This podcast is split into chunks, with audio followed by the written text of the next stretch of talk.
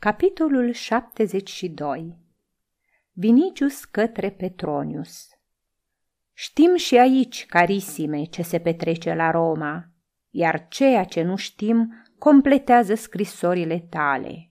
Când arunci o piatră în apă, valurile se răspândesc tot mai departe și mai departe în jur.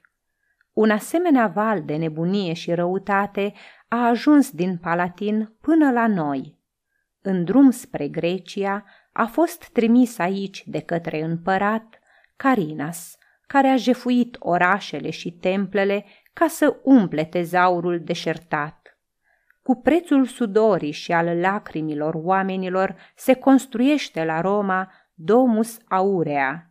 Se poate ca lumea să nu fi văzut până acum un asemenea palat, dar n-a văzut nici asemenea nedreptăți.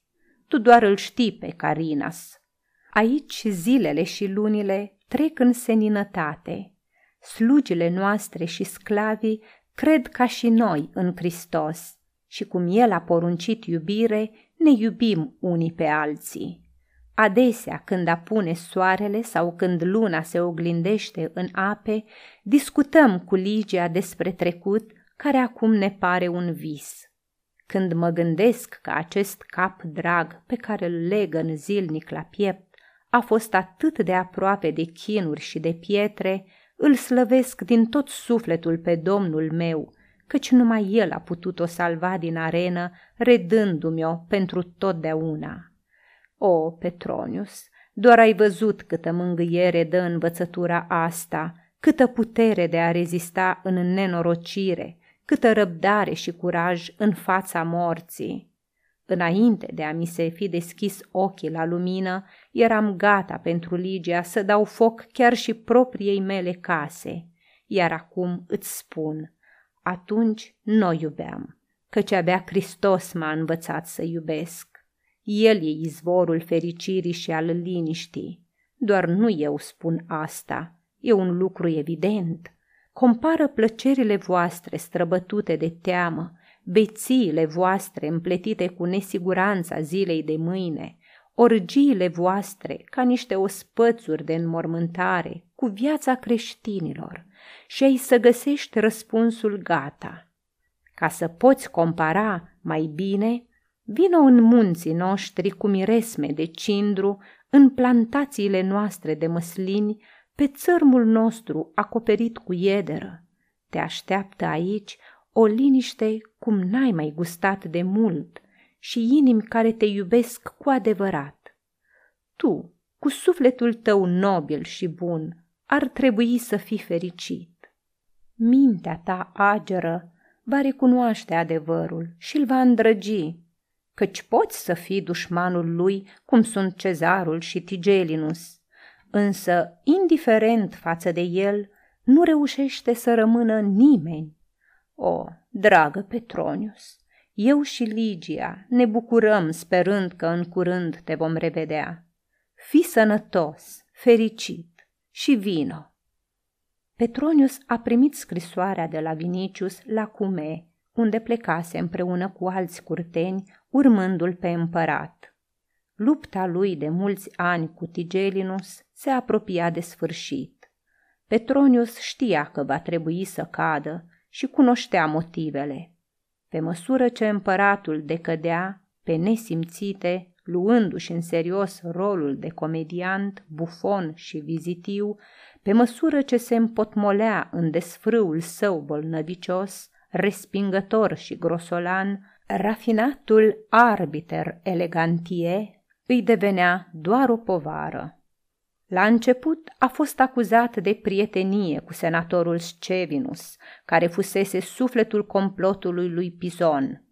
Oamenii lui Petronius, care rămăseseră în Roma, fură întemnițați, iar casa lui înconjurată de pretorieni. Aflând știrea, Petronius nu se arătă alarmat, nici măcar încurcat.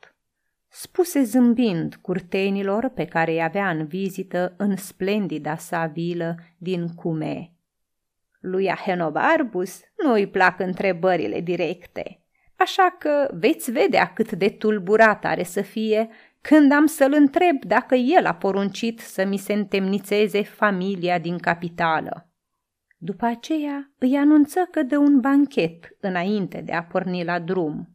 Era în toiul pregătirilor când sosi scrisoarea lui Vinicius. Petronius, după ce o primi, căzu puțin pe gânduri, însă curând pe fața lui reapăru obișnuita-i seninătate și încă în seara aceleiași zile răspunse cele ce urmează. Mă bucur de fericirea voastră și admir inimile voastre carisime, căci n-am crezut că doi îndrăgostiți mai pot să-și amintească de o a treia persoană îndepărtată. Voi însă, nu numai că nu m-ați uitat, dar mă chemați în Sicilia să împărțiți cu mine pâinea voastră și pe Hristos al vostru, care, după cum scrii, sporește cu atâta mărinimie fericirea voastră. Olimpul vostru e și mai înalt și stând pe el îmi strigi. Urcă și ai să vezi niște priveliști cum n-ai mai văzut. Se poate, dar eu îți răspund. Prietene, nu mă țin picioarele. Când vei fi citit până la capăt scrisoarea asta, cred că ai să-mi dai dreptate. Dacă sufletul e ceva mai mult decât crede Piron, atunci al meu va zbura pe la voi în drum spre țărmul oceanului și voi poposi la casa voastră sub formă de fluture sau, cum crede egiptenii, de uliu. Altfel nu pot veni. Până atunci, fie ca Sicilia să se transforme într-o grădină a esperidelor, fie ca zeițele câmpiei, pădurii și ale izvoarelor să presare flori în calea voastră și în toate acantele de la coloanele casei voastre să se cuibărească porumbei albi.